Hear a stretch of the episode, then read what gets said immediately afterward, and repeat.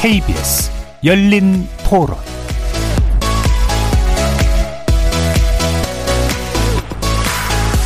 안녕하십니까. KBS 열린 토론 정준희입니다.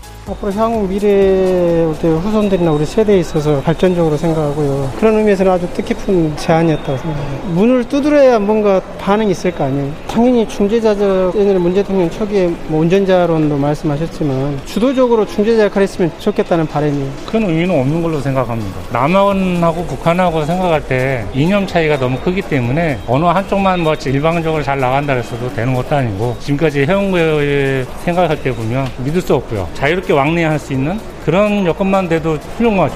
근데 그렇게 되기에는 우리 세대에서는 좀 어렵다고 봐요. 저는 20대입니다. 북한에서는 뭐 화해하고 싶어 하지 않는 것 같은 그런 제스처를 취하잖아요. 맨날 미사일 쏘고. 근데 거기다가 왜 계속해서 뭐 종전을 하겠다 그렇게 하는지 저는 이해를 할 수 없어요. 그래도 지속적으로 이렇게 대통령이 어떤 메시지를 전달하는 게 앞으로 나아갈 방향에 대해서는 맞는 거는 같은데 지금은 조금 그렇지 않나라는 생각을 갖고 있습니다. 대화는 지속돼야 되는 게 맞긴 한 것 같은데 저희가 저 자세로 계속 나가다 보니까 그런 게 조금 잘 안 먹혔을 때 계속 미사일을 발사한다거나 하는 도발적인 행위가 있으니까 그런 부분이 좀 잘 협상이 돼야 되는데 어떻게 해야 될지 잘 모르겠어요. 거리에서 만나본 시민들의 목소리 어떻게 들으셨습니까? 오늘 이야기 나눌 주제는 미중 패권 경쟁 속 종전선언 제안 한반도 평화에 도움될까입니다.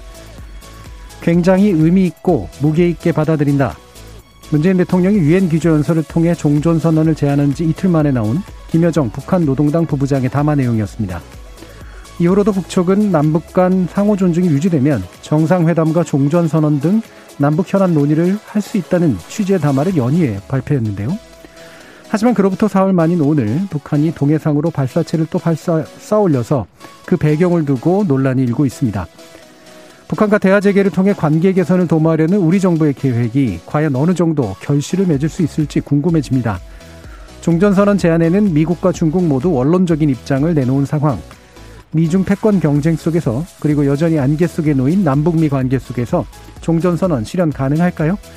한반도 평화 정착을 위한 계기가 되어줄 수 있을까요? 오늘 KBS 열린 토론에서 세 분의 전문가와 함께 종전선언이 갖는 의미 짚어보면서 당사국들의 향후 행보 전망해 보는 시간 갖도록 하겠습니다. KBS 열린 토론은 여러분이 주인공입니다. 문자로 참여하실 분은 9730으로 의견 남겨주십시오. 단문은 50원, 장문은 100원의 정보 이용료가 붙습니다. KBS 모바일 콩, 트위터 계정 KBS 오픈, 그리고 유튜브를 통해서도 무료로 참여하실 수 있습니다. 또 이제 콩에서도 보이는 라디오로 만나실 수 있습니다. 시민 논객 여러분의 뜨거운 참여 기다리겠습니다. KBS 열린 토론 지금부터 출발합니다. 살아 있습니다. 토론이 살아 있습니다. 살아있는 토론, KBS 열린 토론. 토론은 라디오가 진짜입니다. 진짜 토론, KBS 열린 토론.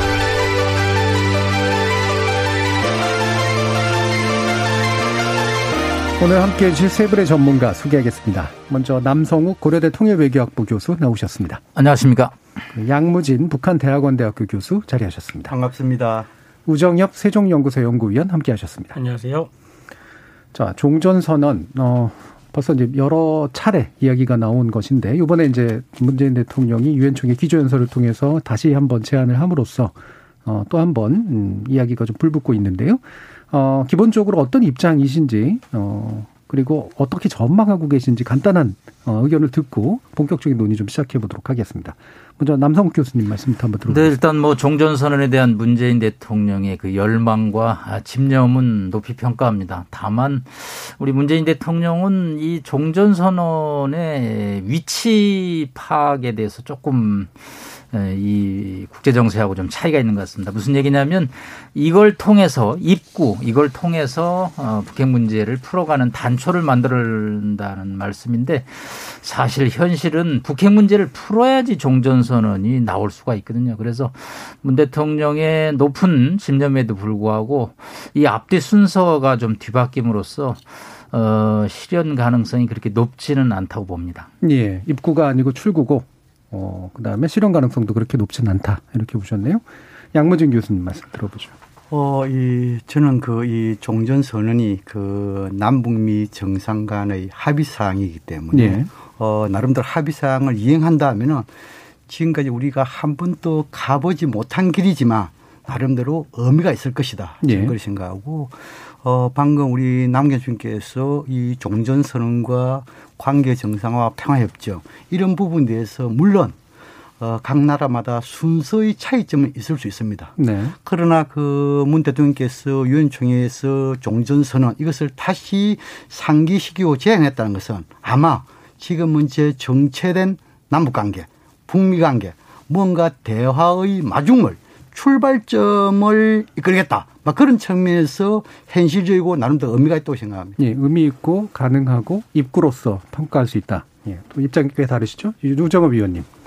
네, 종전선언이라는 것이 이제 북한도 이제 동의를 하는 예. 방향 예. 그리고 그것이 아, 한반도의 비핵화와 아, 평화 정착을 위해서 어 필요한 부분이라는 데에는 아마도 어뭐 모든 분들이 인정을 할 것 같습니다. 다만 2007 노무현 대통령 시기 종전선언이란 부분이 처음 나왔을 예. 때와는 달리 북한의 핵 프로그램이 고도로 발달이 되어 있는 상황에서는 이 비핵 북한의 비핵화 부분과 이 종전 선언이란 부분이 과연 별개로 진행될 수 있을까 예. 하는 부분에 있어서 의견의 차이가 크고 음.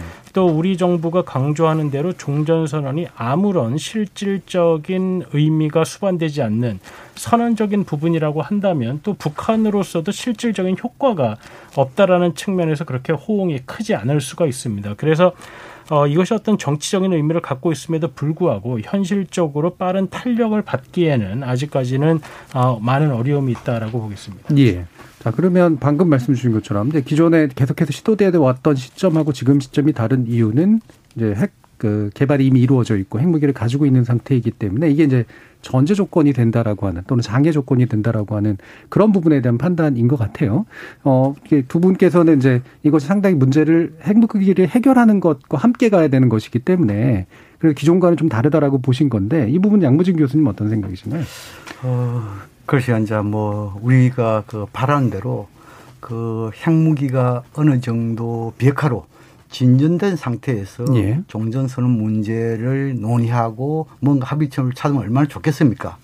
그러나 지금 문제는 그 북미 간의 선 비핵화 후 제재 완화라든지 관계 정상화 이 부분에 대해서는 영원히 평행선을 걸고 있단 말이에요. 네.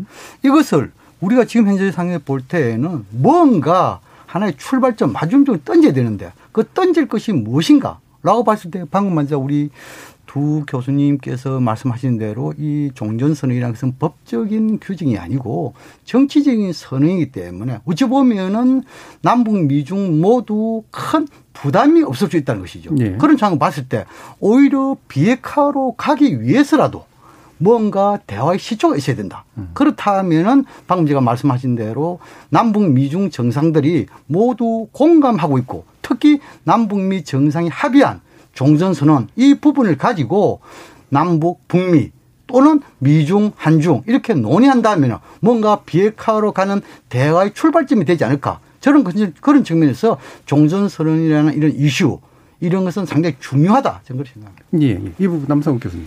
네, 문재인 대통령이 이번 유엔 총회 연설에서 네 번째인데 또 종전 선언을 말씀하셨죠.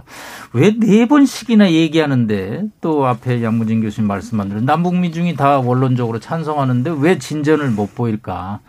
에, 남북미 중이 언젠가는 한반도에 에, 종전선언이 필요하다는 인식은 하죠. 그렇지만 에, 전제 조건에 관해서 어느 국가도 소홀히 생각할 수가 없다는 거죠. 특히 아까 우정익 교수님 말씀한 대로 이게 2007년 문, 예, 저 노무현 대통령과 부시 대통령 회담에서 나왔죠. 그때는 북한이 2006년에 1차 핵실험 이후 전임 바로 이 직후입니다.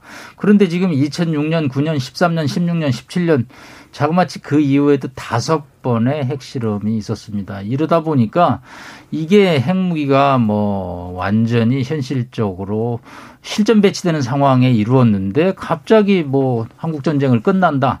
종전 선언이 양무진 교수님 말씀한 대로 선언적인 측면이 있습니다. 그런데 이 법적인 것보다도 국제정책 선언적인 게 더 무게가 실릴 수 있거든요. 종전 선언이 됐는데 어떻게 상대방 국가에 대해서 제재를 완화하겠습니까? 이게 서로 제재를 완화? 네, 제재를 어떻게 하겠습니까? 예, 예, 네. 예. 그러다 보니까 순서를 지키자는 거죠. 남북미 중 각자의 동상이몽 속에서. 그래서 북한 비핵화의 일보를 대디디면 미국도 얼마든지 이 문제에 대해서 원칙적으로 찬성을 한다는 거죠. 그런데 지금 뭐 오늘도 또 아침에 미상에 뭐 탄도 미사일로 추정되는 것을 발사하는 등 군사적인 자꾸 도발이 진전되기 때문에 왜 문재인 대통령이 좀 유엔에서 연설 좀 하시면 평양도 하나 최소한 한두 달은 좀 도발 안 하고 좀좀 호응을 하면 좋을 텐데 바로 이렇게 쏘니까 문재인 대통령의 이 종전선언 제안이 이게 묻혀버리는 거거든요. 예. 그래서 저는 이 종전선언에 관해서는 어느 국가보다도 북한의 입장 변화가 반드시 선행돼야 된다는 생각입니다. 예. 그, 어, 그 관련해 가지고 예, 예. 어, 물론 제가 뭐 우리 남 교수님 말씀에 토를 다는 것은 아니지만 어, 종전 선언의 역사적 내력에서 조금 살펴볼 필요가 있습니다. 어, 2000년대 어, 초중반에 물론 이제 아들 부시 대통령이 그 이 하노이라든지 이런 곳에서 먼저 제의를 했죠. 그런 상태에서 2007년 말에 제2차 남북 정상회담에서 3자 또는 4자 종전선 논의할 수 있다고 남북 정상 합의서에 담았지요. 그러나 그 당시에 문 그 노무현 정부 임기 말이 되다 보니까 시간적인 한계가 있었고 그 이후에 어떻게 됐습니까? 그 이후에 이명박 정부와 박 정부 그이 박근혜 정부가 들어서면 해가지고 상당 부분 남북 관계가 대립과 대결됐잖아요. 그 당시에는 종전선의 종조도 못 가담냈단 말입니다. 그럼에도 불구하고 이 문재인 정부 들어와서 2018년도에 남북 정상회담, 북미 정상회담에서 종전 선언이라는 것은 정상 간에 합의를 했고 거기에 대해서 합의서에 명시도 됐단 말입니다. 그러나 2019년도에 하노이 북미 정상회담에서 합의가 불발되다 보니까 지금 이제 종전선을 못 했지요. 그러니까 지금 문제는 뭡니까? 지금 이제 문재인 대통령께서 유엔 총회에서 종전선을 다시 부과를 시켰고 김여정 북한 대의 어, 부부장이 그에 대해서 뭐 조건 있지만도 뭔가 화답을 한 거 아닙니까? 이런 차원을 봤을 때 저는 적어도 북한이 어, 종전선에 대해서 나름대로 준비는 돼 있다. 예. 저는 그렇게 생각을 합니다. 예. 일단 이제 북한의 반응에 대한 이제 해석도 되게 좀 다르신 부분이 있기 때문에요. 이 부분 좀 이따 다시 한번 얘기를 하고요. 일단 우정효 위원님도 이 종전선언의 이 정책 의미나 그다음에 핵, 과의 어떤 관련성 문제가 과연 어느 정도까지 단단하게 엮여 있느냐의 부분에 대해서 좀 더 견해를 주시죠. 그 종전 선언이라는 것은 지금 우리는 이제 그 선언이라는 단어 때문에 이것이 그냥 어떻게 어, 공표만 하면 되는 음. 어떤 상징적인 행위라고 이제 생각을 할 수도 있는데 사실 종전선언은 이 소위 말하는 전쟁을 끝낸 평화 협정의 구성 요소 어, 네. 세개 부분 중에 매우 중요한 한 부분입니다. 그러니까 한 뭐뭐 뭐 국가들이 전쟁을 끝내고 이제 전쟁을 공식적으로 종료를 시킬 때 그 평화 협정에는 이제 세 개가 담게 되는데 하나가 이제 이것으로서 전쟁을 끝난다는 종전 선언이고 이 전쟁이 끝나는 순간에 그럼 과연 영토는 어떻게 네. 최종적으로 확정을 할 것인가 하는 부분. 그 다음에 이제 승전국과 패전국이 있을 경우에는 패전국이 승전국에 어떤 보상을 할 것인가 하는 부분입니다.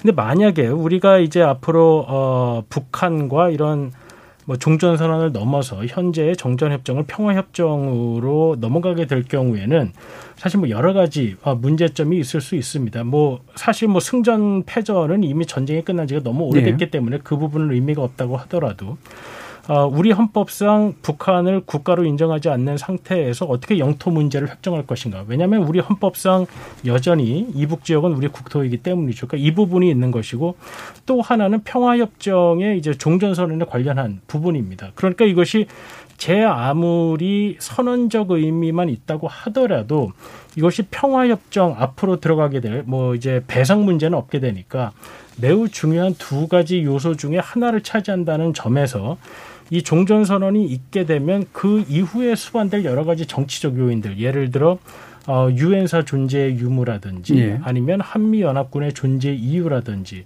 이런 부분에 대해서 실질적인 조치는 요구하지 않더라도 정치적인 의미의 해석이 여러 가지가 나올 수밖에 없습니다. 그렇다고 본다면 이러한 부분들이 정치적으로 어, 문제 없이 받아들여지기 위해서는 어느 정도 이제 선행된 어, 비핵화가 필요하고 그래서 이러한 종전 선언을 받아들일 수 있는 이 정치 사회 문화적 여건이 마련되어야 하는데 아, 현재 과연 그런 단계까지 이제 가고 있느냐 이것이 과연 어, 선언적 의미라고 해서 모든 사람들이 받아들일 수 있는 그런 상태까지 갔느냐 하는 부분에는 어, 여전히 많은 의문들이 제기되고 있기 때문에 이 논의가 쉽지 않은 것이 네. 사실로 네. 보입니다. 예. 이 부분 아마 이제 2부에서 좀더 구체적으로 논의할 것 같고요. 그 전에 이제 먼저 그럼 아까 나왔던 이제 북한의 그럼 태도는 무엇이냐에 대한 분석을 좀 더 구체적으로 해주시면 좋을 것 같은데 어, 북한 같은 경우에는 일단 아까도 이제 그 양무진 교수님 말씀 주셨듯이 어, 유화, 그러니까, 그러니까 호응하는 행보를 보였는데 이제 왜 발사체는 쏜 거냐. 이제 이 부분이잖아요. 어, 거기에 대한 이제 해석들이 이제 굉장히 좀 다른 거고요.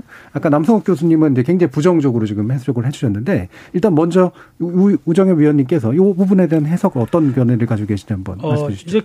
김여정의 이제 담화가 있었는데 그게 사실 호응이냐 하는 부분에는 좀 해석이 엇갈릴 수가 있는 것 예. 같습니다.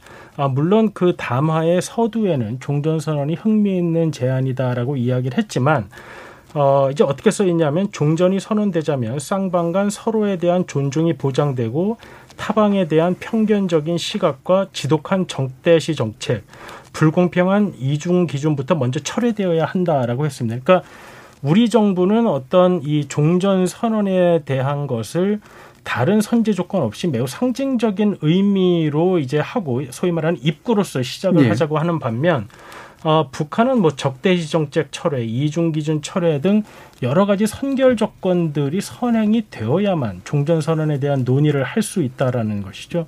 그래서 그 종전 선언이 흥미로운 제안이라는 아, 좀 뭐 긍정적으로 보이는 문구에도 불구하고 아, 북한 역시 어떤 북한이 원하는 바가 이루어지기 전까지는 이 종전 선언에 대한 논의를 우리와 과연 아, 심각하게 아, 고민하는 것인가 하는 부분에 있어서는 아, 이러한 부분에 있어서 회의적일 수밖에 없습니다. 왜냐하면 아, 지난 8월에 이제 통신선이 복원된 이후 한미 훈련이 시작된 다음에 나온 북한의 담화를 보자면 어, 합동 군사 연습이 적대시 정책의 집중적 표현이라고 예. 하면서 다시 통신선을 끊었던 것이죠.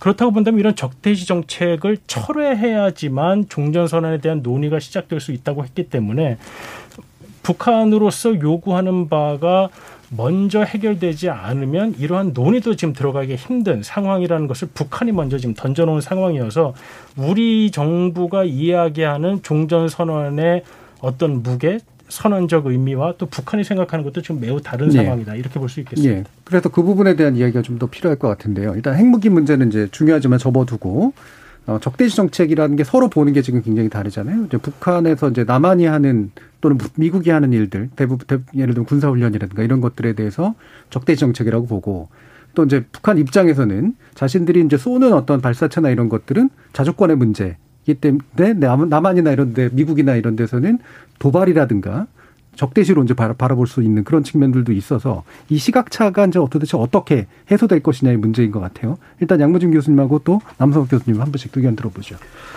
어, 이 북한이 김여정 부부장의 담화 이후에 예. 어, 통신선을 복원할 것인가? 또 아니면은 그 미사일 발사체를 통해 가지고 발사를 통해 가지고 어 남쪽인 우리 측의 반응을 테스트 할 것인가 예. 여기에 대한 두 가지의 선후 관계 무엇을 먼저 할 것인가 선후 관계에서 좀 고민을 했을 것이다 저는 음. 그러고 그 고민의 결론 끝에 어 이번에는 미사일 시험부터 하고 예. 그 남측의 반응을 테스트한 이후에 어, 통신 복원으로 가겠다. 막 이런 결정을 내린 거 아니겠냐 이렇게 네. 보이고 특히 그 지금까지 협상의 관점에 봤을 때는 그 북한이 선결 조건과 전제 조건을 내세울 때는 두 가지 상반된 그 사례들이 있습니다. 네. 그 하나는 협상을 그 파국으로 가겠다는 일종의 맹분 확보용으로서 네. 그 조건을 강화시킬 수 있고 또 다른 한편으로는 그 대화를 좀 더 진전시키는 대화에 나가겠다, 진전이겠다 이러한 차원에서 하나의 명분으로서 이 조건을 내시하는 것입니다. 지금은 이제 북한이 비록 이중잣대라든지 또는 대북적인 지지 철회라든지 이런 부분을 봤을 때는 지금 현 단계 제가 분석하기로는 이것은 그 일종의 통신선 보고이라든지 대화로 나올 수 있는 명분을 남측에서 달라. 예. 여기에 좀 더 방점이 있는 것이 아니겠냐. 저는 그렇게 분석을 합니다. 그럼 명분은 어떻게 줄 수 있는 건가요? 어, 우리가 지금 이제 그 남북 간 모든 합의서의 그 기본 정신이 상호 체제 존중이고 예. 또 그게 합의 이행입니다. 더 나아가서 남북 간에 뿐만 아니고 북미 간에 한미 군사 훈련에 대해서는 특히 지난 그 싱가포르 그 북미 정상회담에서 합의 사항입니다. 그 한미가 한미 군사 훈련을 중단하고 예. 북한은 핵과 장거리 미사일 발사 모라토리엄 유예하는 것을 합의했습니다. 네. 그런 측면 보실 때 북한은 한미 군사 훈련 실시가 북미 정상 합의 위반이라고 볼 수 있는 거 아니겠습니까? 그런 측면 봤을 때 우리도 이러한 것을 모두 감안해 가지고 한미 군사 훈련 중단이나 기타 이런 부분에 대해서 뭔가 한미 간에도 조율하고 좀 더 협상을 통해 가지고 뭔가 언의 공감대 찾아 가지고 북한하고 논의하는 그런 자세가 좀 필요하다는 생각이 듭니다. 예, 알겠습니다. 일단 그러면 이것도 더, 더 얘기가 나눠봐야 되긴 하겠습니다만 일단 한미 군사훈련에 대해서 이제 뭔가 좀 전향적 북한의 관점에서 볼 때는 태도가 나오고 남한 측에서 그다음에 지금 자신들이 하는 요 정도의 행위에 대해서는 자신들의 자주권 영역으로 인정하는 태도 이런 것들을 보이는 게 어, 그들의 입장에서는 긍정적인 신호로 해석된다 이렇게 보는 건가요? 그렇죠. 지금 이제 어, 오늘 그, 이 청와대 NSC에서의 결과 발표라든지 예. 또 대통령의 워딩을 볼 때 지금 이제 북한 행위에 대해서 성격으로는 규정하지 않았지만 예. 지금 언제 유감이라고 표현한 거 아닙니까? 이것은 아마 그 북한의 이런 입장도 감안하고 음. 또 우리 국민들 입장 감안, 미국 입장 다 감안해가지고 저는 유감으로 표명했다 그래 보이고 예. 그렇다면 이 유감 표명에 대해서 북한도 나름대로 긍정적인 평가를 할 것이다. 음. 뭐 그런 차원 일단 대결 상태에서는 우리가 주도하지 못하지만 대화와 협력 상태는 우리가 충분히 주도할 수 있기 때문에 그런 차원에서 이번 유감 표명은 아주 적절한 표현이다 저는 그렇게 생각합니다. 예. 그래서 제가 입장을 좀 명확하게 해서 좀 여러 번 질문을 드렸고요. 남성 교수님. 네, 저도 여러 번 네. 얘기를 좀 하겠습니다. 예. 우선 금요일 날 아침 7시 리태성이라는 외무성 부상이 한마디로 시기상조다. 문재인 대통령 종선 선언에서 청와대가 아주 시무룩해졌습니다. 1시 7시간 지난 뒤에 드디어 우리 김여정 선수가 나타났습니다. 아, 뭐 지금 아까 우정엽 박사께서 얘기하신 뭐 대북 정태시 정책 긴 문장의 얘기를 했어요. 그 다음부터 청와대가 아주 흥분하기 시작을 했습니다. 아 무반응보다는 이렇게 반응을 보이는 것이 굉장히 좋다. 그런데 우리 청와대 이 참모진들이 뒤에 문장은 안 읽으시는 것 같아요. 뒤에 전제 조건이 수도 없이 많이 달렸는데 그 전제 조건은 별로 읽지 않고 하여튼 김여정이 답을 해준 데 대해서 굉장히 이렇게 환호성을 뭐 지르다시피 하더니 주말 오밤중에 다시 김여정이 또 등장을 하더니 뭐 남북 정상회담까지 가니까 청와대 대변인이 방송에 나와서 어 정상회담 가능하다라는 얘기를 하더라고요. 그래서 이거 청와대 워딩에 대한 해독 이게 나중에 북한과 큰 이견 차이를 보일 텐데 저렇게 막 얘기를 해도 될까 하는 걱정이 들었습니다. 예. 그 아까 말한 대로 대북 적대시 정책 여러 얘기가 있죠. 그런 거 다 해결해야 된다. 거기에 물론 한미연합훈련도 뭐 중단하고 이미 한미연합훈련은 뭐 컴퓨터 훈련을 가기 때문에 중단 상태나 마찬가지고 이제 뭐 우리가 SLBM 세계에서 일곱 번째로 발사했다니까 북한 좀 기분 나쁘죠. 정찬성이라는 사람이 나와서 그렇지 않다고. 우리가 아, 왜 북한의 미사일 발사나 이런 데 대해서 과민하게 반응하냐면 북한의 핵 때문에 그렇습니다. 어느 국가든지 재래식 무기에 대해서 훈련 안 하는 나라가 어디 있겠습니까? 그거 일일이 다 유엔이나 또 어떤 국가도 얘기 안 하죠. 그러나 네. 북한은 세계에서 핵을 갖고 있는 마지막 국가이기 때문에 그걸 소형화 경량화는 테스트 차원에서 순항 탄도미사를 발사하기 때문에 유엔 또 우리 당사자가 예민하게 생각을 하는 거죠. 그게 바로 비대칭 전력이기 때문에 이 문제에 대해서 저희가 종전선언을 가지 못하고 있는 겁니다. 만약에 핵이 없었다면 진즉이 종전 선언은 했겠고 평화협정도 갔을 거고 경제협력이 뭐 활발하게 진행이 됐겠죠. 그렇기 때문에 이 북한의 이 행동에 대해서 저희가 지적을 하는 것은 이유가 있다. 그것은 우리 재래식 무기로는 막을 수가 없기 때문에 그래서 북한의 비핵화가 이루어진다면 또 여러 가지 긍정적인 시그널을 보낼 수 있다. 그래서 이 북한의 지금 김여정의 반응에 대해서 청와대가 물, 물 밑에서 어떤 작업을 하는지는 모르지만 이렇게 너무 앞으로 나가면 나중에 북한으로부터 또 좋은 소리를 못 듣는다.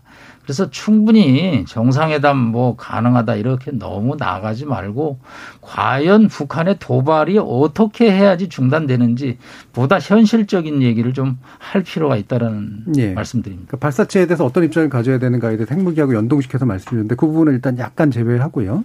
그더 나아가서 이제 북한에 대한 북한의 반응에 대한 해석이 과잉했다라는 이제 지적 이 부분에 대해서는 또 어떻게 보시는지요? 어, 뭐 정치적으로는 어, 뭐 입장이 다르니까 예. 뭐 그런 것들이 이제 가능하지만 과연 그 아까 이제 나 이야기 나왔던 이것이 북한이 이야기하는 대로 북한의 자주권 자주적인 자주권이라고 인정을 해줘야 할 문제냐. 예. 그러니까 이 연이은 김여정의 담화를 보면 아니 한국도 미국과 훈련을 하고 한국도 최근에 뭐 SLBM이나 뭐 현무 같은 미사일 발사를 하는데 우리도 우리가 당연히 할 수 있는 것 아니냐라는 식으로 이제 이야기를 하는 것이죠. 북한은.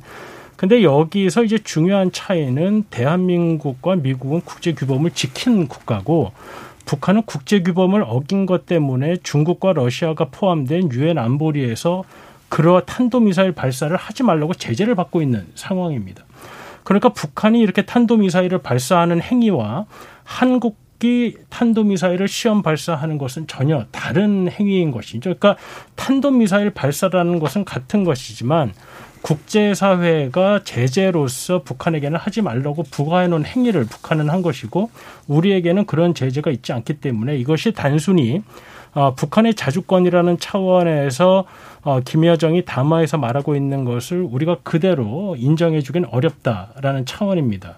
어, 그렇기 때문에 현재 이제 북한이 이야기하는 어떤 의도는 이러한 북한의 탄도미사일 발사나 이런 것들이 북한의 자주권에 해당하는 문제이기 때문에 이것을 더 이상 문제 삼지 말라라고 하는 어떤 현상의 변경을 계속해서 이제 시도하고 있는 것이고요. 어, 그렇기 때문에 앞으로 이제 한미가 이제 미국에서는 이제 탄도미사일 발사하고 유엔 안보리 결의 위반이라는 점을 적시를 했는데 이러한 부분에 있어서 우리 정부가 이제 유감이라는 표명 차원을 넘어서 어떤 식으로 어, 의견을 내게 될지는 어, 저는 조금 더 지켜봐야 할 것 같습니다. 예. 자, 그러면 지금 7606님께서 대통령께서 종전 선언을 구체하기 위해 앞으로 더욱 적극적으로 미국, 중국과 협의해야 합니다. 마냥 기다리면 안 됩니다라는 좀 긍정적인 방식의 말씀 주셨고요. 7382님은 종전선언은 허상입니다. 지금까지 여러 사례를 보더라도 종전선언은 위험했습니다. 세계적으로 미군 철수하면 공산화되거나 독재국가 되는 경우 많았습니다. 라는 또 반대 의견까지도 이제 주셨는데요. 뭐 여기에 대한 논의보다는 방금 얘기가 나온 그러니까 미국하고 중국의 그런 태도는 어떻게 또 해석할 것인가. 이 부분까지 좀 들어가서 일부에 관련된 논의를 해야 될 것 같은데요. 양문진 교수님은 어떻게 보세요? 그렇죠. 이제 이 뭐이 뭐 종전선언과 그 이 말씀 드리기 전에 그 전쟁을 완전히 끝장내는 예, 예. 국제적인 합의된 방식은 없습니다. 음. 단지 한자 전문가들 과거 다른 국가의 경험적 사례에 비추을 때 전쟁을 완전 끝장내겠다라고 한다 하면은 종전선언이라는 방법이 하나 있고 그 다음에 관계 정상화 수교가 있겠죠. 예. 마지막 세 번째가 평화협정이라는 거 있습니다. 근데 우리가 일례로 지금 문제 종전선이 이런 것은 우리가 한 번도 가보지 못했지요. 그러나 전쟁의 당사자라고 할 수 있는 한국과 중국은 수교로서 지금 평화로 가는 길이 아니겠어요. 그런 측면에 봤을 때 우리가 지나치게 종전 선언을 이 뭐랄까 그 이 핵이라든지 그 수계라든지 이것을 선후 관계로 이럴 경우에는 문제가 생긴다 보여지고 예. 특히 이 종전 선언 관련해서는 이미 제가 서두에 말했지만도 남북미 정상 모두가 합의한 부분입니다. 그럼 합의한 부분은 이행을 해야 되잖아요. 그럼 이행한 데서가 지금까지 보면은 미국이 정권이 바뀜을 해가지고 상당히 소극적입니다. 이러한 상황에서 지금 문제 우리가 시급해야 되는 것은 미국을 설득하는 것이 가장 좋습니다. 1차적으로는 설득을 했죠. 왜냐하면 종전선언이 포함된 싱가포르 북미 정상 간의 합의 성명을 바이든 행정부가 대북 정책 리뷰 과정에서 개성한다고 밝혔잖아요. 그럼 이것을 좀 더 명확하게 실천한 행동을 가야 되는데 지금 그렇게 가지 않고 있단 말입니다. 그래서 지금 현재 가장 우선순위는 미국의 보다 적극적인 입장 표명이 중요하다. 이것을 좀 더 강조하고 싶습니다. 예. 그럼 이제 사실 그 부분도 또 쟁점을 포함하고 있는 말씀이긴 해서 미국의 입장은 어쨌든 미온적인 거로 지금 해석을 하시는 거죠. 그렇습니다. 예. 예. 대단히 미온적인 것으로. 그다음에 중국 같은 경우는 어떻게 보시는 거예요? 어, 지금 이제 중국은 아마 그 제가 알기로는 그 종전 선언에서부터 평화협정까지 다시 말해서 한반도 평화체제의 출발점인 종전선언부터 일종의 그 종점이 할 수 있는 예. 평화협정까지 중국은 그 당사로서 참여를 하고 싶다. 이것이 일관된 입장이라고 알고 있고 특히 중국의 대한반도 정책은 세 가지 원칙이 있습니다. 하나는 한반도의 완전한 비핵화, 또 하나는 한반도 평화, 마지막 세 번째로는 대화를 통한 문제 해결입니다. 예. 그런 측면에 봤을 때 중국은 내심은 어떤 게 모르겠지만 적어도 외부적인 표현상을 볼 때는 한반도 평화 체제를 지지하고 그 지지의 입구에서 종전선언이 있어가지고 중국이 참여하면 언제든지 찬성 긍정적 하겠다. 이것이 중국의 뜻인 것으로 저는 알고 있습니다. 예. 그래서 그 뒷부분에서 말씀처럼 중국의 입장을 보면 그러니까 말한 거를 보면은 진행을 하면 우리도 빠지진 않겠다. 진행하는 거에 대해서는 이제 당장 어떤 역할들을 할지에 대해서는 이제 불투명한 그런 내용인 것 같은데요. 남성 교수님 어떠세요? 네, 글쎄요. 뭐 미국이 얼마나 종전선언에 네. 대해서 그렇게 관심이 많은지는 미지수라고 봅니다. 자꾸 워싱턴의 얘기를 서울에서 자꾸 해석을 해요. 워딩 그대로 전달을 안 하고. 그러니까 우리의 위시, 소망과 현실을 좀 구분해야 되는데 자꾸 미국도 종전선언을 찬성하는데 왜 안 하냐고. 그런데 미국 사람 워싱턴에 가서 얘기해 보면 그런 얘기 한 적 없다고 그럽니다. 현실적으로 비핵화되면 종전선언 하지 말라 그래도 자기네도 전쟁 끝낸다는 입장을 갖고 있습니다. 그런데 지금 핵이 핵 얘기를 우리 정 선생님 자꾸 나중으로 제껴놓는데 여기서 가장 큰 독립 변수거든요. 핵을 빼놓고는 종전선언을 논의를 한 발자국도 나갈 수가 없습니다. 그렇기 때문에 미국 입장에서는 핵 문제에 진전만 보이면 종전선언 그거 아까 말한 대로 선언인데 왜 안 하겠습니까? 그런데 날로 실전 배치되고 IEA 국제 원자력 기구의 보고서에서 우라늄 농축이 오늘 이 시간에도 지금 진행되고 있는 상황에서 과연 핵무기 있는 상태에서 이 종전선을 할 수 있겠느냐는 거고 중국이나 북한도 이런 문제 다 알아요. 이게 지금 종전선은 미국이 할 수가 없다는 걸.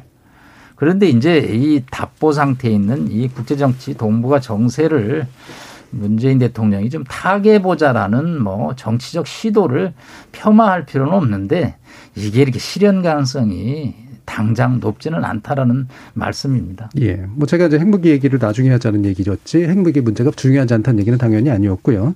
그다음에 이제 미국의 문제를 워딩 그대로 보면 된다라는 말씀이고 미국 가면 다 만나서 알 수 있다고 말씀하셨는데 직접 만나신 건 아니잖아요. 예, 전화로 뭐 예. 이메일로 수시로 통하죠. 왜냐하면 싱크탱크들 제가 과거에 국정원 연구원장을 했기 때문에 이런 문제에 관해서 어떻게 생각하는지 이제 제야의 학자들끼리는 다 하죠. 근데 네, 학자들끼리고요. 예, 네. 뭐그 사람들은 다 정책에 참여를 하니까. 근데 이제 유일하게 공통점이 디뉴클라리제이션이에요. 비핵화는 그러면 어떻게 하는 거냐. 오히려 역설적으로 저희한테 물어봅니다. 글쎄요, 뭐 우리도 고민하고 있습니다. 뭐 이렇게 답을 보내는 거죠. 예, 알겠습니다. 우정을 위원님. 어, 이 종전선언이라는 것에 대한 가치를 우리 정부가 생각하는 것만큼 뭐 과연 하겠느냐 하는 문제인 것이죠. 예. 그러니까 우리 정부는 이 종전선언이 아, 그러니까 우리 양무진 교수님 말씀하신 대로 어, 종전선언이 일단 되고 나면 그 이후의 과정을 보다 촉진시킬 수 있는 아, 그러한 효과가 있는 가치가 있는 것이다라고 이제 판단을 하는 반면 어, 미국과 같은 국가에서는 과연 종전선언이라는 것이 그러한 효과가 있겠느냐 하는 어, 의문을 가지고 접근을 하기 때문에 우리와는 이제 보고 있는 가치가 이제 차이가 있는 것이고요. 어, 그렇다 보니까 이제 물론 어, 최근 이제 문재인 대통령과 바이든 대통령 사이의 공동 선언문에 그 싱가포르 합의와 아, 판문점 정상회담을 이제 아, 존중한다라는 표현이 들어 있긴 했지만 그것이 꼭 그 판문점 선언에 들어 있는 남북미 혹은 남북미 중에 종전 선언을 이행을 하겠다라는 아, 의미는 아닌 것이죠. 그렇기 때문에 이 종전 선언이라는 것은 어, 적어도 지금의 미국 입장에서는 어, 무언가 진전이 있어야만, 그러니까 완전한 비핵화를 이루고 난 다음에서야 뭐 생각할 수 있다라는 입장은 아니지만, 어, 비핵화에 있어서 어떤 실질적인 진전이 시작될 때 이 이야기를 할 수 있다는 겁니다. 그러니까 예를 들어 어, 우리가 이제 싱가폴 회담 이후에 북미 간에 상당히 빠른 비핵화 실무회담이 진전될 거라고 보았을 때 미국에서도 이제 평양에 연락사무소를 두는 그래서 이제 누가 갈 것인지까지도 이제 논의가 되는 아, 그러한 상황까지도 이제 진전이 되었었는데 예. 어, 그 이후에 이제 북한의 비핵화와 관련해서 북한의 실질적인 태도 변화가 매우 어렵다라는 방향으로 인식이 되다 보니까 뭐 종전선언은 물론이고 이런 연락사무소 설치와 같은 문제도 미국 내에서 크게 힘을 받지 못하는 상황이 된 것이죠. 그렇기 때문에 어, 우리는 어, 우리 정부는 이 종전 선언이 어, 입구 아니면 뭐 마중물 이러한 역할을 할 수 있다고 보는 반면 어, 미국은 이것이 뭐 되면 좋을 수는 있지만 우리 정부가 생각하고 있는 그러한 가치를 담보하지는 못한다라고 생각을 하기 때문에 어, 그러한 입장에서 어, 우리가 생각하고 있는 종전 선언에 대한 논의에 그렇게 열의적이진 않다 이렇게 보겠습니다. 예. 자 그러면 아까 이제 그 양무진 교수님께서 이제 남북미 정상이 합의한 내용이다라는 이제 말씀을 주셨단 말이에요. 근데 이제 이 합의가 아까 이제 그 제가 그 어, 뭐 이거는 어떤 해석이냐 또는 그뭐 자자구구가 뭐냐에 대해서 다시 한번 좀 짚어봐야 될 것 같은데 이게 이제 합의를 했으니까 이행하고 나머지 이야기를 하자인지 방금 이제 얘기해 주시는 것처럼 이거는 진행하는 과정에서 실현할 수 있는 어떤 내용으로 선언된 것인지 이 부분에 대한 해석이 좀 다르신 것 같거든요. 어, 제가 이 종전 선언과 관련해 가지고 남북 미 정상이 합의했다. 이 근거는 예. 어, 이미 판문점 선언에서 그 거기에 대해서 이야기가 나왔고 그다음 제 판문점 선언의 주요 내용에 대해서 싱가포르 합의에 존중하는 것도 나와 있단 말입니다. 예. 특히 싱가포르 합의의 네 개의 기둥을 보면은 첫 번째 기둥은 새로운 북미 관계 수립입니다. 이 새로운 북미 관계 수립의 가장 1단계 낮은 단계의 수준이 북한과 미국, 워싱턴과 평양 간의 연락 사무소 설치입니다. 방금 이제 우 박사님께서 말씀하셨는데 두 번째 기둥이 뭐냐 하면은 한반도의 평화체제 구축입니다.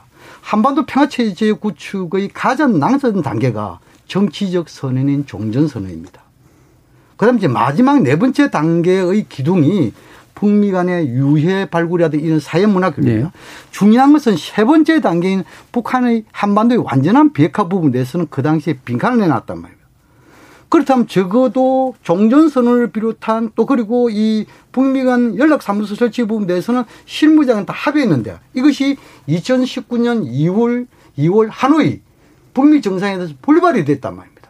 그렇다면 지금은 이제 문재인 대통령이 미국의 바이든 셔령에 계속 강조한 것이 싱가포르 합의와 하노이 합의 이전 상으로 돌아가자. 거기서 출발하자는 거예요.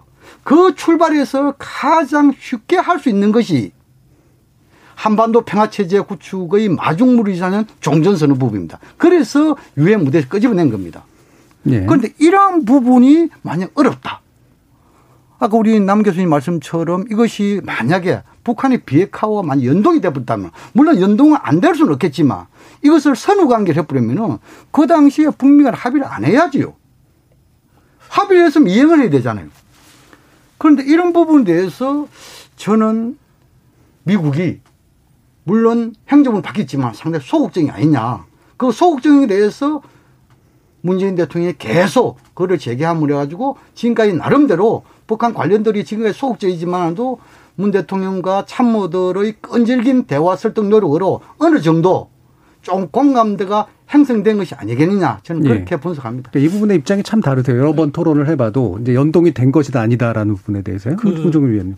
그 싱가포르 회담을 보면 새로운 미북 관계 수립, 그 다음에 한반도의 지속적이고 안정적인 평화체제 구축이라는 것은 상당히 추상적인 문구이기 때문에 아, 그것이 어디서부터 어떻게 시작되느냐, 뭘 포함하느냐라는 것은 사실 합의된 바가 전혀 없습니다. 그러니까 우리가 해석상으로는 어떤 뭐 연락사무소 설치라던가 뭐 종전선언이라는 것이 이러한 추상적인 합의들을 구체화 현실화 내 아, 해 나갈 때 필요한 것으로 볼 수가 있고 당연히 아, 들어가는 요소로 볼 수가 있겠지만 그것이 어 합의가 됐다라고 이제 보기는 어려운 것이죠. 만약에 우리가 그런 추상적인 문구가 종전선에 대한 합의인데 그거를 왜 안 지키냐라고 주장을 하면 싱가포르 합의 사망은 북한은 한반도의 완전한 비핵화 완성을 향해 정진해 나갈 것임을 약속한다라고 되어 있습니다. 그럼 북한도 이걸 다 했어야 되는 것이죠. 그러니까 이 추상적인 어떤 관계 변화에 대한 문구를 미국 대통령이 종전선언에 합의를 했다. 하기로 합의를 했다라고 저희가 해석을 한 전제 하에 그것이 왜 안 지켜지냐라고 아, 하게 되면 저는 그건 미국 쪽에서는 조금 받아들이기가 예. 어려울 수도 있다라는 생각이 듭니다. 예. 굉장히 입장이 큰 차이가 있는 거잖아요. 네. 예, 뭐그 남상욱 교수님도 비슷한 네. 입장이신 것 같은데. 종전선언이 될 찬스가 있었습니다. 바로 2019년 지금 얘기 나오는 하노이 회담이죠. 사실 뭐 싱가포르 회담은 이제 상견례였습니다. 더 게트노유라는 그 미국의 표현이 나왔더라고. 처음에 알아가는 단계. 북미 간에 정상이 처음 만나갖고 어떻게 바로 무슨 구속력 있는 합의를 하겠습니까? 그러니까 총론적인 합의를 하고 자, 이제 진짜 한번 협상해보자. 그래서 아주 구체적인 안들을 서로 갖고 왔습니다. 바로 김정은 위원장이 얘기한 것이 열한 건의 대북 제재 중에 민생 관련된 다섯 건을 해제해 주면 영변을 비핵화하겠다. 자, 그런데 이거 북한으로서 진도가 나가는 제안입니다. 그런데 이제 미국 입장에서는 위성 정보를 통해서 이 영변 핵의 가치가 북한에게 50% 수준이라고 보는 거죠. 분강 강성 등 여타 시설에서 계속 우라늄이 나오는데 영변만 가지고 북한 입장에서는 다섯 건도 안 풀어준다고 볼멘 소리를 하지만 이 제재라는 게 실타래처럼 얽혀서 어느 한 권을 끊으면 열한 건의 제재가 다 무용지물이 되거든요. 그러니까 트럼프 대통령이 ready for the deal이라는 표현을 씁니다. 당신 협상할 준비가 안 됐다. 영변 말고도 협상 핵이 있는데 그 영변만 갖고 제재를 풀어달라고 그러면 어떡하냐. 또 북한 입장에서는 아니 우리가 열한 건 다 해달라는 것도 아니고 다섯 건도 안 해주냐 그러는데 물론 양측의 시각차는 있습니다. 저는 김정은 위원장이 하노이를 잡았어야 된다고 생각해요. 그러면 뭐 그 다음 단계로 종전선언 진짜 하지 말라 그래도 서로 부담 덜기 위해서 종전선언에 들어갔을 텐데 거기서 66시간 동안 기차 타고 왔으면 김정은 위원장도 미국의 대북 정책을 정확하게 파악하고 왔어야 되는데 네, 그 얘기는 좀 길어지니까요. 네, 네. 합의된 것 아니다. 네, 네. 하여튼 그때 기회를 놓쳐서 종전 선언도 어려워졌다는 말씀을 드리고 싶습니다. 네, 합의된 것이 아니다라는 그런 입장으로 이제 일단 들리는데요. 그러니까 더 얘기하실 게 있겠지만 저희 청취자 문자 좀 들어보고 바로 복귀하도록 하겠습니다. 정의진 문자 캐스터. 네, 지금까지 청취자 여러분이 보내주신 문자들 소개합니다. 임수성님, 소통과 대화는 평화를 불러오고 단절과 고립은 갈등만 키웁니다. 종전선언을 계기로 남북대화 재개에 통일의 길로 나아가길 바랍니다. 오윤재님, 북핵의 완전한 폐기와 한반도의 평화를 향한 시작점이자 토대가 되는 것이 종전선언이라고 생각합니다. 남북 미 중의 합의를 통한 종전선언을 계기로 한반도 평화를 도모할 수 있다고 봅니다. 백두사님, 종전선언 이후 북한은 미군 철수를 요구하지 않을까요? 신중하게 접근하지 않으면 북한의 이용만 당하지 않을까 우려됩니다. 황운규님, 북한이 비핵화 관련해 확실한 약속을 하지 않는 상황에서 우리가 종전선언 등을 이유로 먼저 양보할 이유는 없다고 봅니다. 황정현님, 북한이 가진 건 핵뿐인데 그 마지막 카드를 먼저 버리라고 하면 북한이 이 요구를 받아들일 수 있을까요? 미국은 한반도의 통일을 원하지 않는 것 같습니다. 이영우님, 평화협정이고 뭐고 북한이 그런 거에 정말 신경 쓸까요? 힘 있으면 목소리 커지는 게 국제 질서의 냉엄한 현실입니다. 북한을 대화의 상대로 여겨서는 안 됩니다. 대화는 장관급 이하로 꾸준히 진행하면 됩니다. 해주셨고요. 3116님. 종전선언이든 평화협정이든 경제협력이든 비핵화 회담이든 그 제목이 무엇이든 간에 남북대화는 필수사항이지 선택사항이 아닙니다. 북한이 어떠한 태도를 취하든 우리는 끊임없이 손을 내밀고 평화를 위한 전쟁 억제를 위한 노력을 해야 합니다. 통일이 되는 그날까지 우리의 숙명이고 과제인 것입니다. 해주셨네요. 네, KBS 열린 토론. 이 시간은 영상으로도 생중계하고 있습니다. 유튜브에 들어가셔서 KBS 일라디오 또는 KBS 열린 토론을 검색하시면 지금 바로 토론하는 모습 보실 수 있습니다. 방송을 듣고 계신 여러분이 시민 농객입니다. 계속해서 청취자 여러분들의 날카로운 시선과 의견 보내주세요. 지금까지 문자캐스터 정희진이었습니다. 토론이 세상을 바꿀 수는 없습니다. 하지만 토론 없이 바꿀 수 있는 세상은 어디에도 없습니다.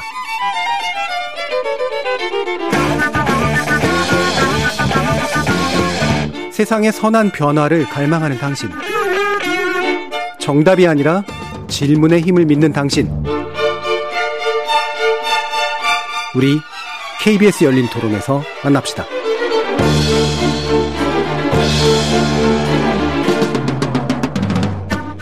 KBS 열린 토론 미중 패권 경쟁 속전 종전선언 제안 한반도 평화에 도움될까라는 주제로 양무진 북한 대학원 대학교 교수 우정엽 세종연구소 연구위원 그리고 남서구 고려대 통일외교학부 교수 세 분과 함께하고 있습니다. 종전선언이 이제 남북미의 이제 합의사항이다 아니다에 대해서 이제 견해가 크게 갈렸습니다. 일부 아마 더 얘기하실 부분이 있으셨던 것 같은데요, 네. 양무진 교수님. 어, 이제 우리 우정엽 박사님께서 그 북미 간의 싱가포르 합의 이것은 상당히 추상적이다. 물론 뭐 추상적일 수 있습니다. 그럼에도 불구하고 네 개의 기둥에 대해서 합의한 거 이것은 우리가 분명히 평가를 해야 된다 이런 생각이 들고 그래서 이러한 네 개의 기둥 합의에 대한 초보적인 1단계의 실천 조치를 논의하기 위해 가지고 제2차 하노이 북미 정상회담을 개최한 거 아니겠습니까? 근데 여기서 합의가 불발된 것이죠. 그렇다면은 싱가포르 합의와 하노이 불발 사이에 어떤 실무회담 간에 어떤 게 있은 것이냐. 그렇다면 이것은 뭐냐니까 볼턴의 해고력이라든지 밥 우드워드의 해고로 기타 이런 보면 다 나와 있지 않습니까? 비건의 발언 다 나와 있어요. 그 이것은 우리 전문가들이 다 알 수 있는 것이 싱가포르 첫 번째 기둥으로서 북미 간의 새로운 관계에서는 연락사무소 설치다. 두 번째 한반도 평화적 우측은 종전선언이다. 이것은 다 익히 다 알고 있는 대목이잖아요. 이것을 그게 거기서 합의사항에 명시 안 돼 있다. 물론 명시는 안 되지. 그러나 그 이후의 과정에서 우리가 다 알 수 있는 대목이란 말입니다. 이것을 우리가 상기할 필요 있고, 그 다음에 지금 이제 북미 간에 정상 합의를 해놓고 여기 있어가지고 과연 미국과 북한이 누가 합의를 지키지 않았냐. 지금 이제 우 박사님께서는 싱가포르 합의 세 번째 기둥 가운데 북한은 완전한 비핵화를 위해서 노력한다. 노력하지 않았다. 라고 한다면은 북한이 과연 지금 이제 싱가포르 합의 이후에 핵실험이라든지 ICBM 발사라든지 이런 모라토리움 약속에 대해서 어겼습니까? 안 하겠잖아요. 그런데 이런 반면에 가지고 미국은 어떻겠습니까? 이러한 핵실험과 미사일, 장거리 미사일 발사에 대해서 모라토리움 북한은 약속을 지키고 있는데 미국은 그 대가로서 한미 군사 훈련을 중단했는데 했습니까? 한미 군사 했잖아요. 이런 부분을 가해서 가지고 지금은 이제 제가 너무 과하게 나가는 건 모르겠습니다만도 우리 우 박사님과 우리 그 남 교수님의 선입관은 북한은 국제기본을 어기기 때문에 재수다. 한국은 미국은 판사다.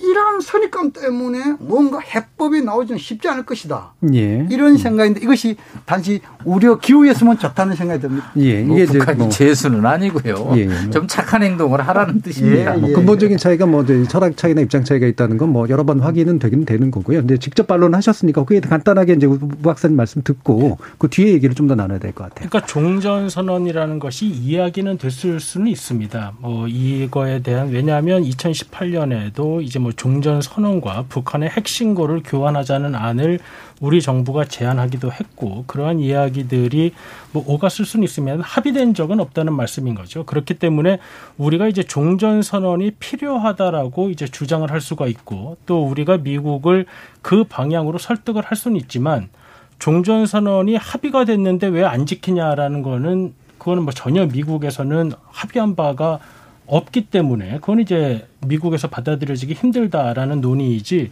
종전 선언이라는 논의를 우리 정부가 왜 하냐라는 차원의 이야기는 아닌 것이죠. 그러니까 예. 우리 정부 아까도 말씀드린 것처럼 우리 정부가 생각하는 종전 선언의 가치와 아, 미국이 생각하는 종전 선언의 가치가 전혀 다르기 때문에 그 차원에서 우리 정부와 이제 대통령께서는 계속해서 노력을 하는 것이고 아, 그럼에도 불구하고 이제 미국의 호응이 우리 정부가 원하는 바에 못 따르는 그러한 수준인 것이지 어, 남북미가 종전선언을 하도록 합의가 되어 있는데 안 지킨다라는 표현은 그건 이거는 사실 미국에서는 받아들여질 수가 없는 표현인 네. 것이죠. 이거는 네. 이제 더 반복하진 않겠습니다. 일단 입장 차이를 명확하게 좀 하느라고요. 일단 합의문상으로 남아 있는 건 아니다. 그렇죠. 그래서 합의가 된 게 아니다라는 게 미국의 입장이라는 거고. 그러니까 전혀 합의된 바가 없는 예. 것이죠. 아니, 근데 이제 양모준 교수님은 이제 네. 그게 뭐 여러 가지 회고록이나 이런 거로 봤을 때 실무적으로 이미 이제 밑에 단계에서 이제 합의된 부분이 있었다라고 이제 보시는 거고요. 그렇게 뭐냐면은 그이 4.27 판문점 선언에서 3자 또는 4자 종전선언을 한다. 이렇게 돼 있고 그 싱가포르 합의에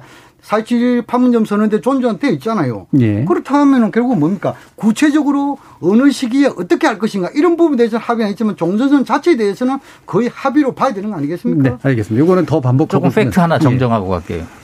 4.27 판문점 선언의 당사자는 문재인 대통령과 김정은 위원장입니다.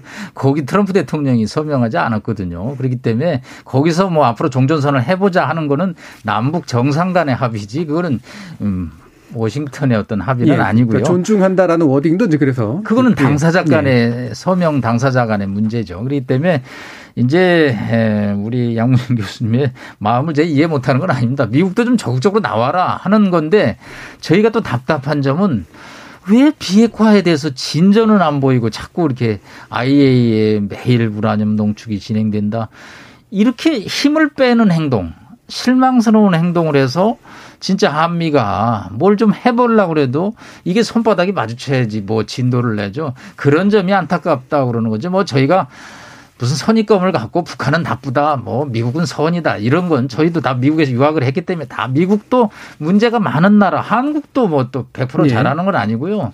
다 문제가 있는데 지금 이제 저희가 키워드가 비핵화기 때문에 북한이 거기에 대해서 좀 일보를 내디디면 문재인 대통령 종전선 발언이 얼마나 무게가 실리고 탄력성이 있겠습니까? 그런 점을 아쉬워서 지금 얘기를 하는 겁니다. 예, 알겠습니다. 자, 일단 뭐 그 핵무기 문제가 또 계속해서 얘기가 되고 연동되기 때문에 뭐 이 부분은 견해 차이가 크긴 합니다만 근데 이제 과거 이제 그 트럼프 정부하고 이제 지금 바이든 정부가 좀 달라 보이는 점은 약간은 이제 small deal이 진행되면서 뭔가 이렇게 그 개선의 어떤 효과들이 뭐 제재 완화라든가 이런 효과들이 나타날 수도 있을 것처럼 하는 그런 기대들이 좀 나왔었는데 과연 그게 이제 실제 협상 과정에서 실질적으로 그렇게 될 것인가라는 문제에 대한 예상인 것 같아요.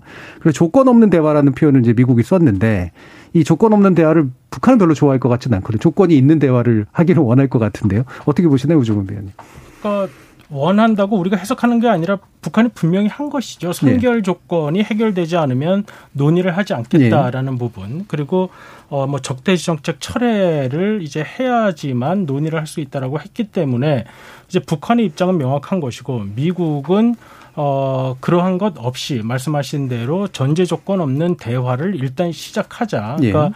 만약에 적대시 정책을 철회한다고 한다면 적대시 정책이 무엇인지 그리고 어, 무엇과 교환을 할 것인지 이런 거를 협상장에서 어, 문구로 쓰자는 것이죠. 그렇기 때문에 어, 북한이 계속해서 이러한 정대시 정책의 철회라든지 어떤 선결 조건을 먼저 강조하게 되면 어, 현재의 미국 입장에서는 어, 그러한 조건을 받아주면서 어, 북한과 대화를 어, 시작할 가능성은 높지 않다라고 보겠습니다. 예, 양문준 교수님. 그 우리가 그 이 종전선을 한다 해가지고 그 아까 우리 우정엽 교수님하고 우리 남교님 장에서 종전선을 하면은 주한미군 문제라 거 어떻게 되느냐 이런 말씀하는데 그하고 아무 관계가 없습니다.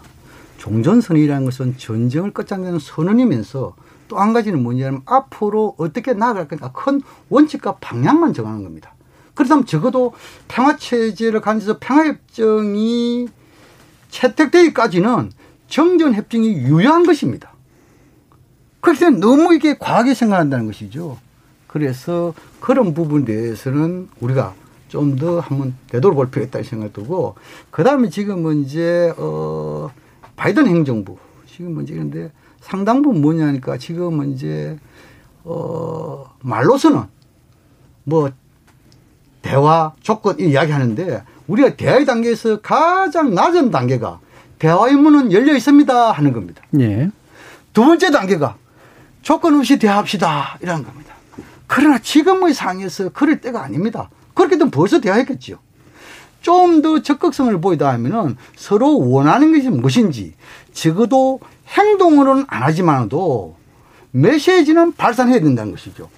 그 지금 이제 북한이 원하는 것이 뭐겠습니까? 지금은 이제 발전권과 생존권 아니겠어요? 여기서 보면 이제 제재 완화든지 기타 이런 부분에 대해서 좀 더 정량적인 입장을 보여달라는 것이죠.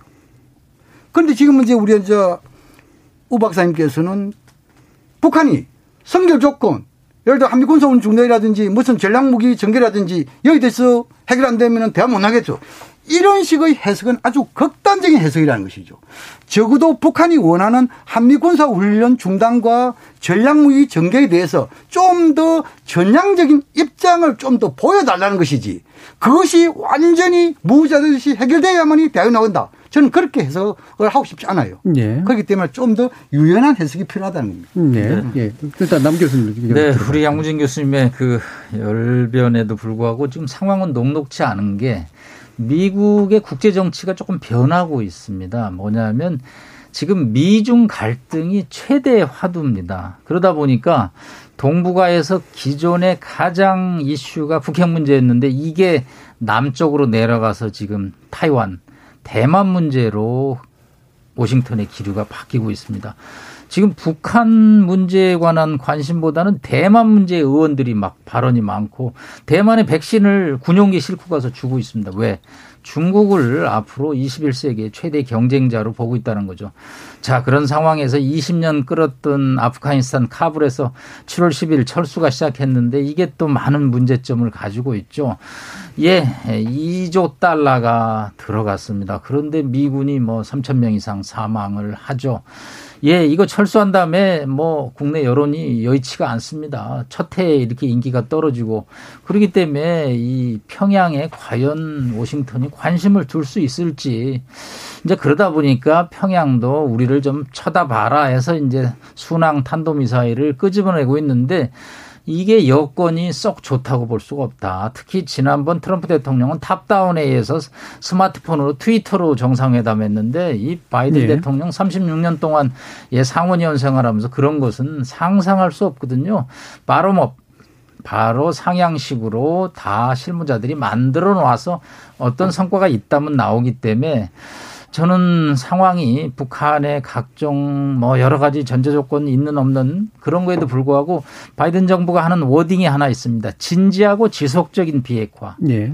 요딱 세 단어에 북한이 좀 맞춰줘야지 북한이 원하는 대화가 이루어져야 할 텐데 하는 걱정을 좀 하고 있습니다. 예. 그러니까 요구의 방향이나 해석의 방향은 양무진 교수님이나 남은석 교수님 좀 다르시긴 하지만 적어도 미국이 미온적이다는 데 대해서는 일치하는 측면들이 있는 것 같거든요.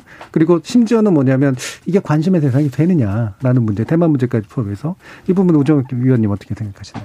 그러니까 미국의 입장은 사실 한결 같습니다. 그러니까 네. 예를 들어 어 작년인가요? 이제 김여정 부부장이 뜬금없이 어 미국의 7월 4일 독립기념일 DVD를 갖고 싶다. 라는 거가 이제 포함된 담화가 있었습니다. 그래서 이제 우리나라에서는 이것이 미국과의 대화를 원하는 어, 어떤 신호 아니냐, 이러한 메시지를 전달하는 것 아니냐라고 이제 이야기가 나왔었는데 사실 그때 그런 해석이 많이 나왔는데 미국이 어떤 이야기를 했다라는 것은 저희가 들어보질 못했죠. 그래서 저, 제가 그 이후에 아, 미국의 관리에게 한번 물어본 적이 있습니다. 그래서 DVD는 실제로 좋냐? 네. 그랬더니 네.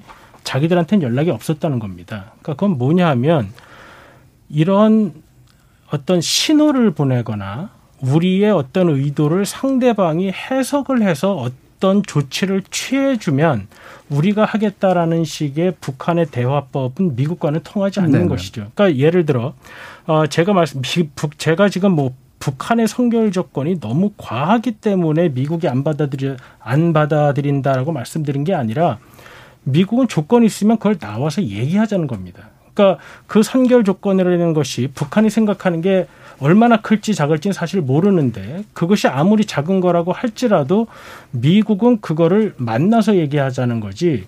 어, 아마 이 정도 해주면 되지 않을까. 그러니까 우리가 요걸 한번 해보자라는 식의 네. 접근은 적어도 미국이 생각하는 방식은 아니라는 것이죠. 그래서 어, 미국 사람들이 항상 하는 얘기는 어떤 거냐 하면 북한이 내 사무실 번호를 알고 있다라는 표현을 합니다. 네. 그러니까 우리는 북한에서 어떤 담화가 나오거나 어떤 행동을 했을 때 아, 이것은 미국에게 뭐 전달하는 메시지라 그렇기 때문에 아, 미국이 어떻게 해야 된다라는 해석을 주로 하지만 미국은 북한이 내 사무실 번호를 알고 있는데 나한테는 직접 전화는 안 하고 저렇게 하는 거는 아직 협상의 뜻이 없다라고 이제 보는 것이죠. 예. 그러니까 북한과 미국의 어떤 대화 방법의 차이인지 아니면 미국이 생각하듯이 이렇게 직접 연락 안 하고 그런 대외적인 성명을 내는 것은 전혀 다른 의도가 있는 것인지 이러한 부분이 있기 때문에 현재의 어떤 방식으로 대화가 이게 시작되기는 저는 어 쉽지 않은 상황인 것 같습니다. 예. 그러니까 원래 외교적 수사라는 게 어차피 수사이긴 합니다만, 근데 미국의 외교적 수사와 이제 북한이 보여주는 외교적 수사의 추상의 차이가 굉장히 크다라는 그런 말씀이시잖아요. 이 화법 차이를 이제 미국은 잘 이해를 못하겠다라는 그런 태도인 거고 이 부분에 대해서 악민준 교수님 어떤 판단이세요? 그렇습니다. 뭐이 음. 어, 미국이 바라는 그이 어, 북한에 바라는 거 예. 상당히 차이 있지만 뭐 서로 다 잘 아는 거 아니겠습니까?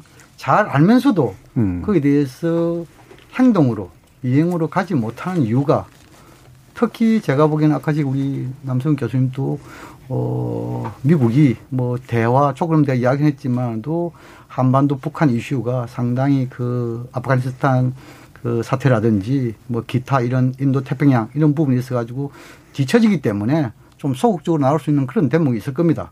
그럼에도 불구하고 어, 바이든 대통령이 지속해서 이 한반도 문제에 대해서 관심이 있다. 또 그리고 동맹국의 한국 입장을 존중했다. 그렇다 하면은 문재인 대통령이 직접 유엔 가서 그런 종전선 이것이 북미 대화의 마중을 하겠다 했으면은 좀 더 이전보다는 다른 그런 조금 약간 변화된 행동을 취해야 되는 아직까지 그것이 안 나오고 있다는 것이죠. 물론 지금은 이제 우리는 알 수 없지만 북미 간의 상황 안정적 상황 관리 차원에서 의미 있는 대안은 하고 있지 않지만 뉴욕 채널이라든지 아니면 서트글롬 채널을 통해 가지고 이메일이라든지 전화라든지 이런 네. 접촉의 가능성 우리가 배제할 수 없다는 것이죠. 그런 측면에 봤을 때 만약에 그런 게 있다 그러면은 좀 더 속도를 내고 폭을 내 가지고 지금은 수면 위로 올릴 때가 아니겠냐. 예. 이것을 좀 더 미국에 촉구하고 싶은 생각이 예. 화법의 차이는 있지만 알 건 다 안다. 네, 그런데 그런 이제 예. 우리 희망에도 불구하고 예. 상황은 녹록치 또 않은 현실입니다. 지금 미중 갈등이 북핵 문제에 어떻게 영향을 미치는가 하고 우리가 학교 학생들한테 학기말고사 문제를 내면 결론은 부정적으로 영향을 미친다라는 거죠. 왜?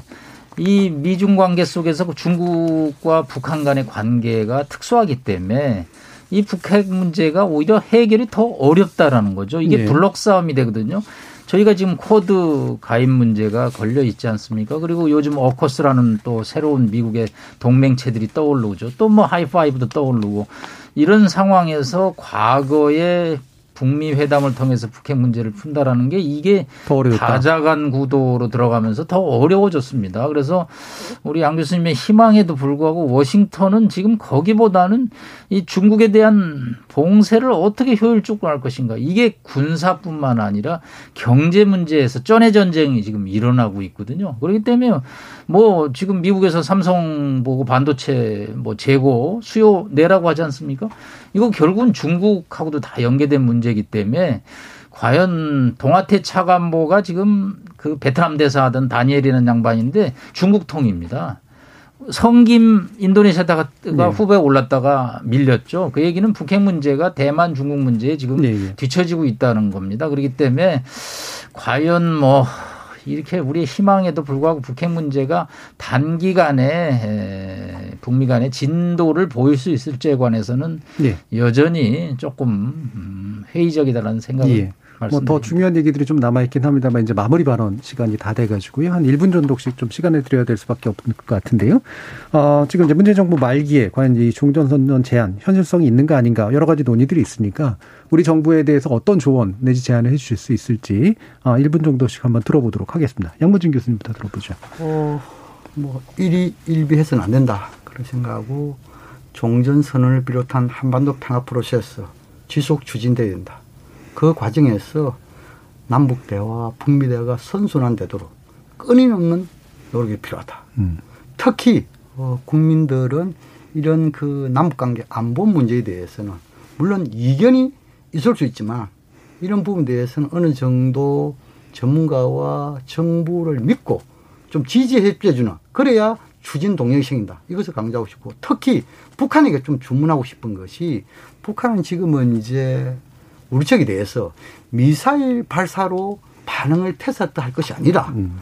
오히려 통신선 보건을 통해서 소통을 통해서 해결하는 그런 자세 이것을 꼭 주문하고 싶습니다. 예. 정부, 시민 그리고 북한에까지 또 주문을 해 주셨습니다. 남성욱 교수님. 예, 임기 말 남북 관계가 어렵습니다. 3월 9일 대선까지 한 6개월도 안 남은 상황인데 뭐 문재인 대통령 한반도 평화 프로세스는 뭐 저는 충분한 그동안의 노력을 보였다고 생각합니다. 이제는 뭐 새로운 어떤 관계를 모색하기보다는 한마디로 어, 정리하고 차기 정부에게 이 남북 관계의 이 틀을 이양하는 것이 바람직하다고 생각합니다. 임기 말에 무리하게 추진됐던 14 정상회담 선언은 결국은 천안함으로 연결되는 과거 선례를 볼때 지금 뭐 이 정도 한데 대해서 누가 문재인 대통령이 한반도 평화 프로세스가 미진했다고 얘기할 겁니까? 북한에 결국은 호응이 부족했기 때문에 최고의 성과를 거두는데 한계를 보였던 것만큼 이제 차분하게 임기 말 남북 관계를 정리하는 것이 좋다고 생각합니다.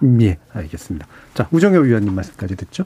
뭐 우리가 우리 문제를 가장 신경 쓸 수밖에 없기 때문에 아, 우리 정부가 계속해서 북한에게 의견을 묻고 우리가 생각하는 방향으로 주변국들의 협력을 구하는 아, 그러한 것은 뭐 계속 진행될 수밖에 없다고 생각이 됩니다. 이제 문제는 근데 아, 우리의 이러한 노력에도 불구하고 북한이 어, 호의를 호의적으로 나오지 않는다는 데 있는 것이죠. 그러니까 우리는 어, 미국과 많은 노력을 해서 북한에게 인도주의적 지원에 있어서는 상당히 열려 있는 태도를 보이고 있음에도 불구하고 어, 북한이 그것을 어, 받는데 지금은 이제 거부감을 표명하고 있, 있는 상황이기 때문에 우리 정부로서도 상당히 안타까운 마음이 들 것 같습니다. 그럼에도 불구하고 어, 이러한 인도주의적 지원의 문제는 비단 현재뿐만 아니라 아, 북한의 영유아라든지 아, 미래 세대가 있기 때문에 어, 지금의 이런 북한의 부정적인 반응에도 불구하고 우리가 계속해서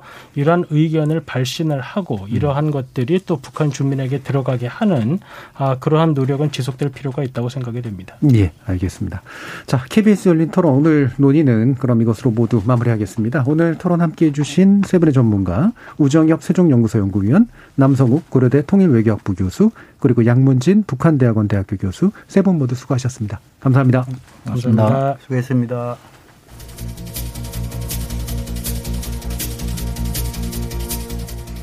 문재인 정부가 출범하던 시점에서 한반도 정세는 말 그대로 최악의 긴장 상태를 벗어나지 못하고 있었습니다만 2018년 평창 동계올림픽 기점으로 분위기가 형성됐고 이어진 남북 정상회담과 북미 정상회담을 통해 전적으로 새로운 역사가 열리는 듯도 했습니다. 평화협정 그리고 북미 수교를 향해 금방이라도 나아갈 것 같았기에 정치적 의미를 갖는다는 이 종전선언 정도는 언제든 가능할 것처럼 비치기도 했죠. 그 과정에서 우리 정부가 많은 노력과 기여를 한 것도 사실이고요. 하지만 문재인 정부 말기인 지금 우리는 여전히 종전선언을 둘러싼 논쟁 주변에서 맴돌고 있습니다. 참 쉽지 않은 일이죠. 그래도 희망과 노력을 멈출 이유는 없을 것 같습니다. 참여해주신 시민 논객 여러분 정말 감사합니다. 지금까지 KBS 열린 토론 정준이었습니다.